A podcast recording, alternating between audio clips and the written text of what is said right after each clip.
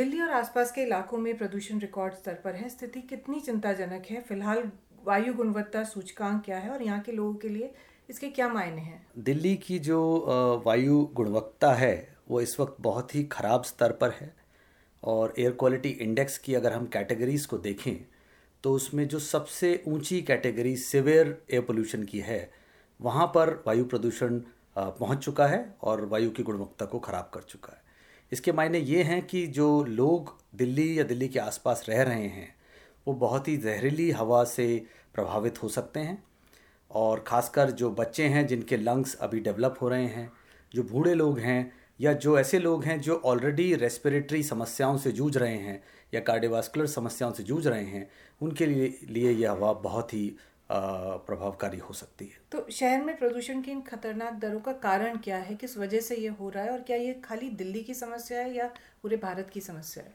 भारत में जो Indo Gangetic plains है जो पंजाब हरियाणा दिल्ली उत्तर प्रदेश बिहार वेस्ट बंगाल ये पूरा इलाका शायद भारत का सबसे ज़्यादा पॉपुलेटेड इलाका है। बहुत से लोग यहाँ रहते हैं खेती बाड़ी होती है इंडस्ट्रीज़ हैं यातायात के जो माध्यम हैं, वो बहुत ज़्यादा हैं यहाँ पर। और सबसे ज़्यादा जो जो एक फैक्टर है, वो है मेट्रोलॉजी इस इलाके की। ये सारे फैक्टर्स मिलकर जो वायु का जो प्रदूषण है, उसको बहुत ज़्यादा बढ़ा देते हैं, खासकर सर्दियों में, जबकि जो विंड स्पीड होती है और एक मिक्सिंग हाइट पैरामीटर होता है, वो कम हो जाता है। तो जो जो डिस्पर्शन होना चाहिए, वो नहीं हो पाता है। और जो प्रदूषकों का एकुमुलेशन है, वो शुरू हो जाता है। इसी वजह से सर्दियों के दिनों में आप देखेंगे कि प्रदूषण का जो स्तर है, वो दिल्ली और इस पूरे इंडो गैंगेटिक प्लेन्स में बहुत बढ़ जाता है। अगर इनके कारणों पर हम जाएँ दिल्ली के बारे में मैं स्पेशली बोलना बोलना चाहूँगा कि दिल्ली के कुछ अपने स्रोत हैं, जैसे कि यातायात के साधन। हमारी जो पुरानी स्टडीज़ हैं, वो हमें बताती हैं कि लगभग एक चौथाई हिस्सा दिल्ली के प्रदूषण का यातायात के साधनों के माध्यम से आता है। उसके अलावा दिल्ली के जस्ट बाहर अगर आप नेशनल कैपिटल रीजन में जाते हैं तो वहाँ अभी भी बहुत सारी इंडस्ट्रीज़ हैं जहाँ पर कोयला जलाया जाता है। तो कोयला जब जलाते हैं, उससे बहुत से प्रदूषक निकलते हैं और जब हवा दिल्ली की तरफ़ चलती है तो वो प्रदूषक वापस दिल्ली में, दिल्ली की हवा में सम्मिलित हो जाते हैं और प्रदूषण को बढ़ावा देते हैं। इसके अलावा खासकर इस सीज़न में जबकि पराली जलाई जाती है जो अपविंड क्षेत्र है पंजाब के, हरियाणा के।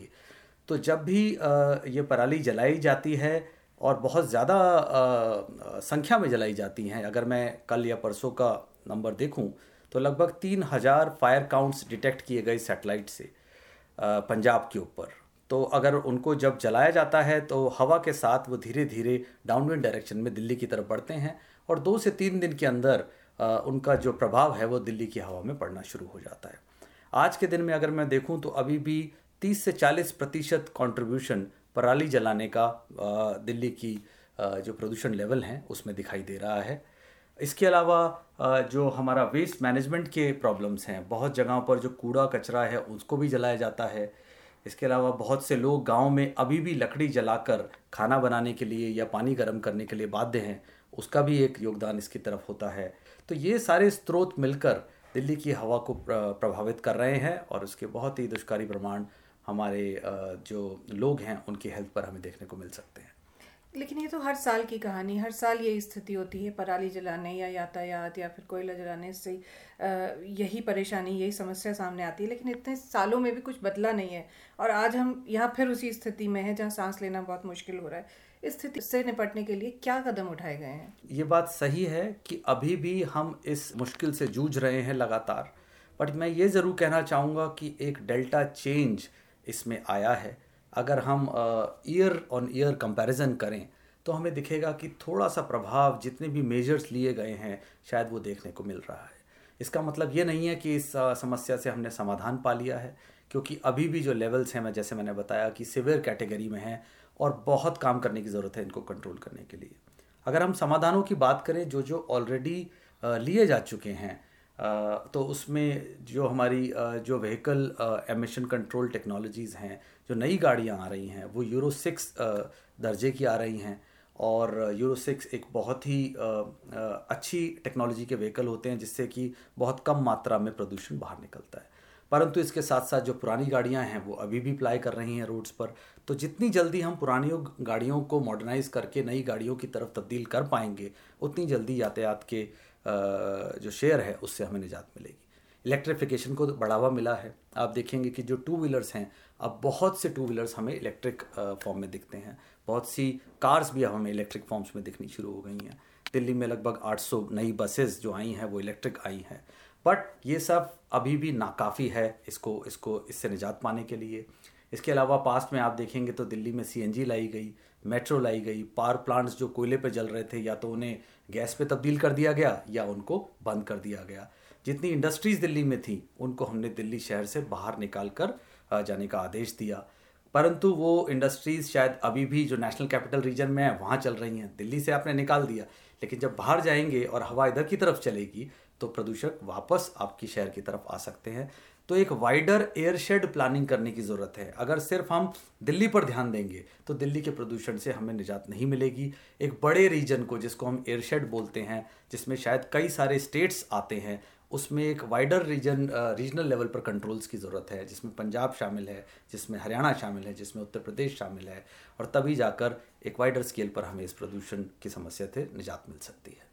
तो इस समस्या के समाधान के लिए यूनिप सरकार के साथ मिलकर किस तरह काम करता है किस तरह की, की मदद प्रदान करता है सरकार को? यूनिप बहुत ही क्लोजली जो हमारा पर्यावरण मंत्रालय है उसके साथ काम कर रहा है। इसके साथ साथ जो हमारा सेंट्रल प्रदूषण का जो बोर्ड है उसके साथ काम कर रहा है। तो पहला काम जो यूनेप करता है वो है एयर क्वालिटी की जो प्रोग्रेस है, उसको नापने का काम हम लोग कर रहे हैं कि भारत में लगभग 131 ऐसे शहर हैं जिनको नॉन अटेनमेंट कैटेगरी में रखा गया है, जो कि वायु की गुणवत्ता को हमारे जो स्टैंडर्ड्स हैं उनके साथ मैच नहीं कर पाते हैं। हम उनकी मॉनिटरिंग करके असेसमेंट करके ये देख रहे हैं कि क्या उनकी वायु गुणवत्ता में लास्ट पाँच सालों में कुछ फ़र्क आया है कि नहीं। आया है तो कितना आया है और नहीं आया है तो क्या वायु गुणवत्ता और ख़राब हुई है? इस फॉर्म में एक रिपोर्ट हमने बनाई है, जो हम सरकार के साथ साझा करने के लिए अब तैयार हैं। इसके अलावा यूनिप ने एक एयर क्वालिटी एक्शन फोरम बनाया है, जिसमें लगभग डेढ़ सौ एजेंसीज़ भारत में जो एक्टिवली काम कर रही हैं वायु की गुणवत्ता को बढ़ाने के लिए, उनको सबको मिलाकर एक एक मंच पर लेकर आए हैं यूनेप और उनके मंथन के थ्रू हमने एक नीड असेसमेंट रिपोर्ट बनाई है, जिसमें क्लियरली ये बताया गया है कि ये ये मेजर्स अब हमें और लेने होंगे। भारत में अगर वायु गुणवत्ता को हमें बढ़ाना है। तो इसके अलावा यूनेप सिटी लेवल पर और स्टेट लेवल पर एयर क्वालिटी एक्शन प्लान बनाने का काम करता है। आगरा सिटी के लिए यूनेप ने एयर क्वालिटी एक्शन प्लान बनाया है, जिससे कि धीरे धीरे अगर वो मेजर्स लिए गए उस सिटी में तो आगरा की जो वायु की स्थिति है, उससे, उसमें इम्प्रूवमेंट्स आपको देखने को मिलेगा। इस वक्त तैयारी की जा रही है कि एक स्टेट लेवल एक्शन प्लान हमें बनाने की ज़रूरत है। जैसे मैंने बताया, सिर्फ़ सिटीज़ पे काम करने से हमें वायु प्रदूषण से निजात नहीं मिल पाएगी। एक बड़े स्तर पे हमें काम करना पड़ेगा। तो कम से कम एक बड़े स्टेट पर हमें एक स्टेट लेवल एक्शन प्लान को बनाना होगा। और उसी लिए यूनेप कई सारे स्टेट्स से इस वक्त बातचीत कर रहा है ताकि स्टेट लेवल एक्शन प्लान को बढ़ावा दिया जा सके। पर ये सब तो दीर्घकालिक समाधान है। फ़िलहाल जो हालात हैं यहाँ पर लोगों का सांस लेना दूर हो रहा है और हर साल ऐसा ही होता है। उसके लिए क्या तात्कालिक कदम है जो उठाए जाने चाहिए? जो हमारे दीर्घकालिक प्रोग्राम हैं, वो लगातार चलते रहेंगे और उनसे इमीडिएट हमारे को रिलीफ मिलने की उम्मीद कम है। तो इसीलिए तात्कालिक अगर हमें कुछ करना है तो दो तरीके की चीज़ें हमें करनी होंगी।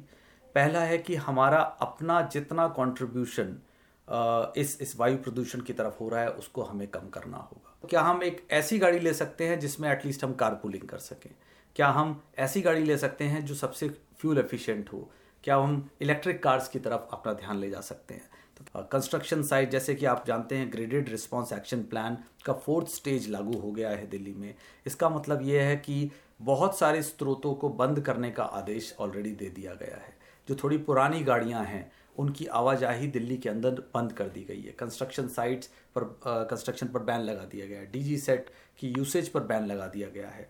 तो हम जितना इन सोर्सेस को इस एमरजेंसी के दौरान कम करेंगे, उतना ही हमारे को वायु गुणवत्ता में इम्प्रूवमेंट दिखाई देगा। मैं कहना चाहूँगा कि हमें एन नाइन्टी नाइन या एन नाइन्टी फाइव मास्क का प्रयोग जब भी हम बाहर जाएँ, हमें करना चाहिए।